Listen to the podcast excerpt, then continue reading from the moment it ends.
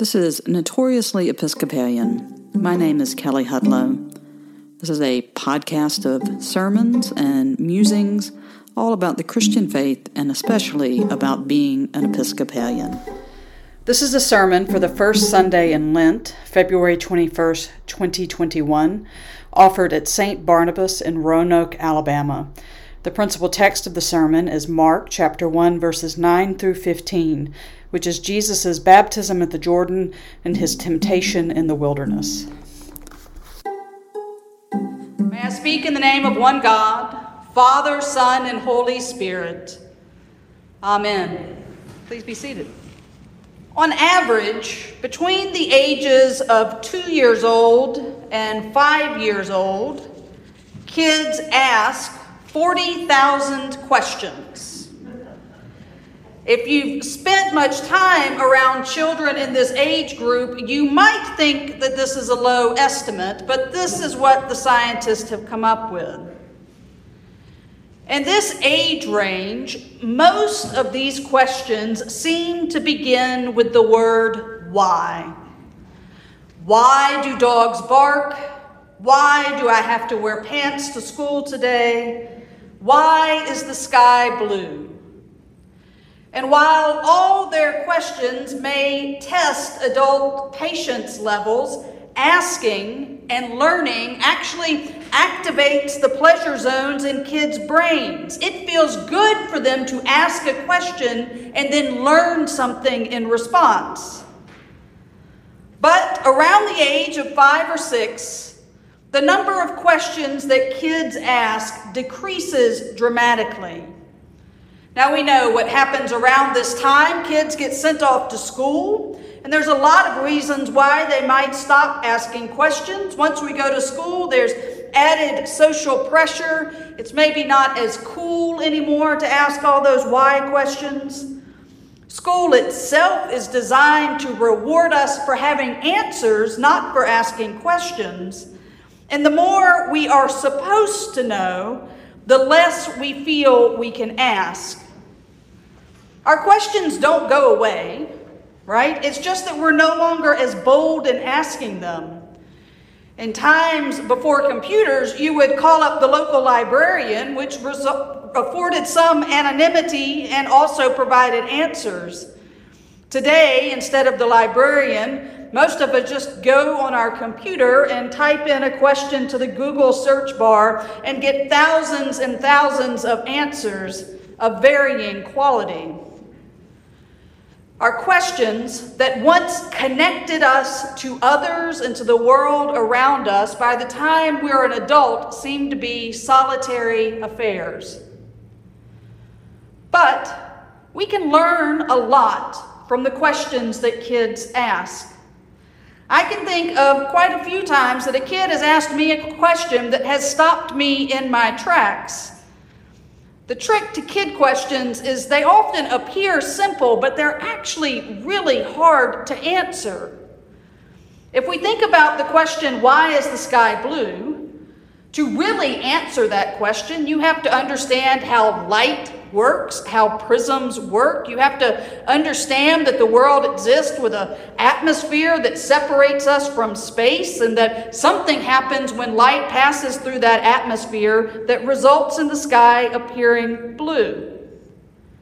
That simple question really requires some expansive knowledge to be able to answer. What happens when we let go of needing the answers and start listening for the questions instead? I think that this, being like kids, can be a very important way to approach very familiar stories in Scripture. To go to the Bible not expecting some answer to just be brought forth to us, but looking in curiosity for a conversation with God. Our gospel reading this morning is certainly familiar, if not just for the fact that we heard most of it about six weeks ago, if you've been following along. It appears during the season of Epiphany, right? This is Jesus' baptism, which shows up in all four gospels, or at least his meeting of John the Baptist does. The Gospel of John doesn't actually admit that Jesus was baptized. We all know the story, right? John is baptizing in the wilderness, and all these folks are coming out to be baptized. And John preaches that someone greater than he is coming, and then Jesus shows up and gets baptized. A bird comes down, a voice booms out, right? We know this story.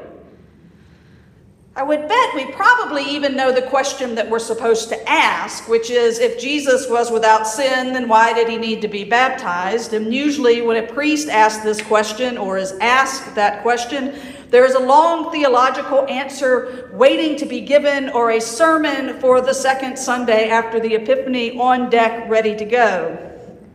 And so this week, when I returned to this passage that not that long ago I had read and preached on, I tried to come to it with a bit of curiosity. Why is this the passage that we are beginning the season of Lent with? What really makes me curious is if Jesus is fully divine, as we say that he is, then why is there all this show? Why does the sky get torn open? Why does the dove descend?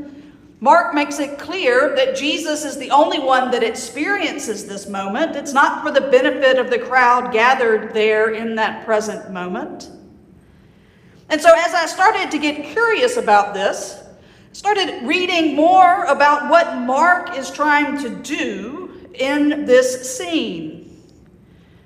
It seems that Jesus might have been waiting for this moment before he began his public ministry. This is the moment that says, Now, Jesus, is the time to begin your work. He had come to the Jordan River because he had been waiting to see a group of people that were so moved by a desire to return to relationship to God that they were repenting and seeking a new way of being in community with each other and with God. He'd been waiting to step into and come alongside that movement, and that this time being right is confirmed by the heavens opening and the Spirit descending. My curiosity led me a little further to read about how the writer of the Gospel of Mark has a very special way of telling his story. The writer tips his hat to the reader, right? The writer is the omniscient narrator, and us as the readers get to know things that people in the story don't get to know yet. So, we reading this story know that Jesus looks up and the heavens are torn open and a dove descends and that this voice booms out when nobody else does. So that means that as the readers, as we travel this journey with Jesus, we have this special information and we can begin to see where the story is going to go. It also means, as the reader, this information tips us off to see Jesus in a different way. Because this moment of his baptism isn't just about Jesus stepping in and coming alongside a movement of people that are ready to repent. It marks the end of the 400 years of God's silence. There had not been a prophet in Israel since the prophet Malachi. But now, suddenly, we, the reader, know that the Spirit is back and about to start preaching. And so we're left waiting in this story for the good news. But the Spirit does not drive Jesus to preach immediately, but instead drives him further into the wilderness. Why? Why is Jesus sent even further away from the people of God? Jesus' temptation in the wilderness is also another familiar story. It is the way we begin Lent each year. We only get his baptism on this first Sunday of Lent because Mark writes too short. His stories aren't quite long enough for them to stand on their own. Matthew and Luke give the details of the temptation, all the question and answers that Jesus has with Satan. But in Mark, we only get he was in the wilderness 40 days tempted by Satan. If you blinked, you could miss it. But what do we learn from this short sentence? Well, we know that the wilderness is associated with the wandering of the people of Israel with their liberation from Egypt, their time of trial and preparation before entering the promised land. We also maybe think of Elijah who traveled 40 days to the holy mountain, or the 40 days that Moses spent with God on the mountain, or the 40 days that the floods rose and the rain came that recreated the world that we hear about God's promise following in our reading from Genesis. In the wilderness, 40 days tells us that Jesus is part of the continuing work of God's salvation in the world. But then we learn a little bit more. He was tempted by Satan. Now, we don't get all the dialogue that Matthew and Luke gives us. Mark leaves it all out because all that we need to know, according to the Gospel of Mark, was that Jesus was tempted and that Satan was overcome. We don't need to hear the words of the great deceiver. In fact, the only time demons will speak throughout the Gospel of Mark is to exclaim their fear and to proclaim Jesus Christ as the Holy One.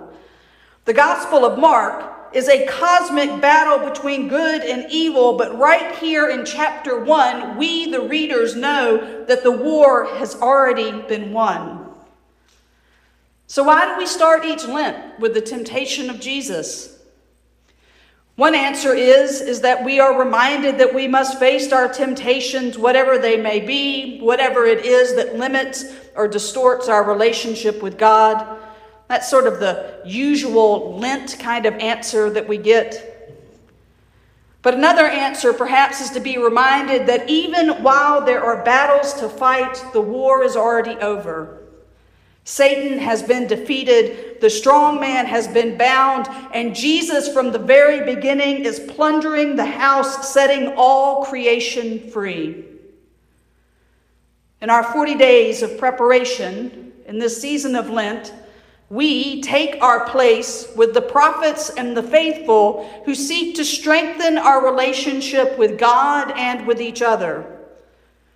For many of us, Lent 2020 never ended.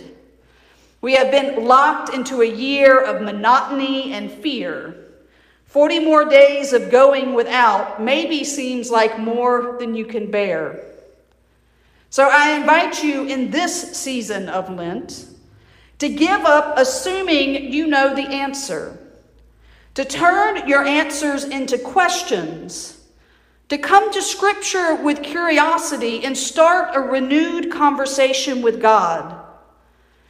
And then I ask you to take it a step further and start being curious about the created world around you and the people that are in your neighborhood. Our genuine curiosity can save us from the temptation of easy answers, fixed opinions, and silos of information.